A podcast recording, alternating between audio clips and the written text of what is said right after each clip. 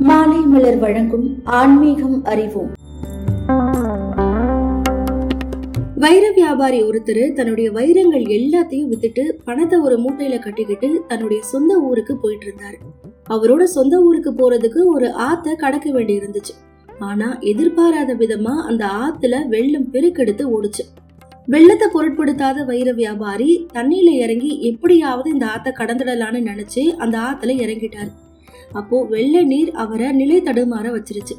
இதனால அவர் தன்னுடைய பண மூட்டைய வெள்ளத்துல தவற விட்டுட்டாரு.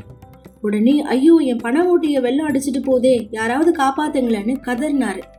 அந்த நேரத்துல ஆத்துல மீன் பிடிச்சிட்டு இருந்த ஒரு மீனவருடைய காதுல இந்த வைர வியாபாரியோட கதறல் சத்தம் கேட்டுச்சு. உடனே ஆத்துல குதிச்சு அந்த மீனவர் கடுமையா போராடி அந்த பணமூட்டையை எப்படியோ மீட்டு எடுத்துக்கிட்டு கரைக்கு வந்துட்டாரு. அதுக்கப்புறமா இந்த பணமூட்டையை காப்பாத்த சொல்லி யாரோ கத்தனீங்களே நீங்க எங்க இருக்கீங்க? நான் உங்க பணமூட்டைய எடுத்துக்கிட்டு வந்திருக்கேன். ரொம்ப சத்தமா கூப்பிட்டாரு. ஆனா ரொம்ப நேரம் ஆகியும் யாருமே அதை வாங்கிக்க வரல. அப்பதான் அந்த மீனவருக்கு புரிஞ்சுது அந்த பணமூட்டைக்கு சொந்தக்காரர் ஆத்து வெள்ளத்துல அடிச்சிட்டு போயிட்டாருன்னு. ஐயோ பாவம்.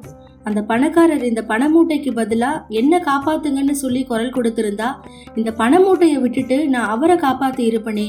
ஆனா அவர் இப்படி செஞ்சுட்டாரே அப்படின்னு அந்த மீனவர் ரொம்பவே வருந்தினார். இப்படிதாங்க நாமும்.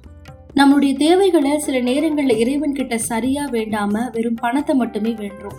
அதனால பல நேரங்கள்ல நாம நம்ம வாழ்க்கையில நிம்மதியை இழக்க நேரிடுது. தொடர்ந்து இணைந்திருங்கள். இது மாலை மலர் வழங்கும் ஆன்மீகம் அறிவோம்.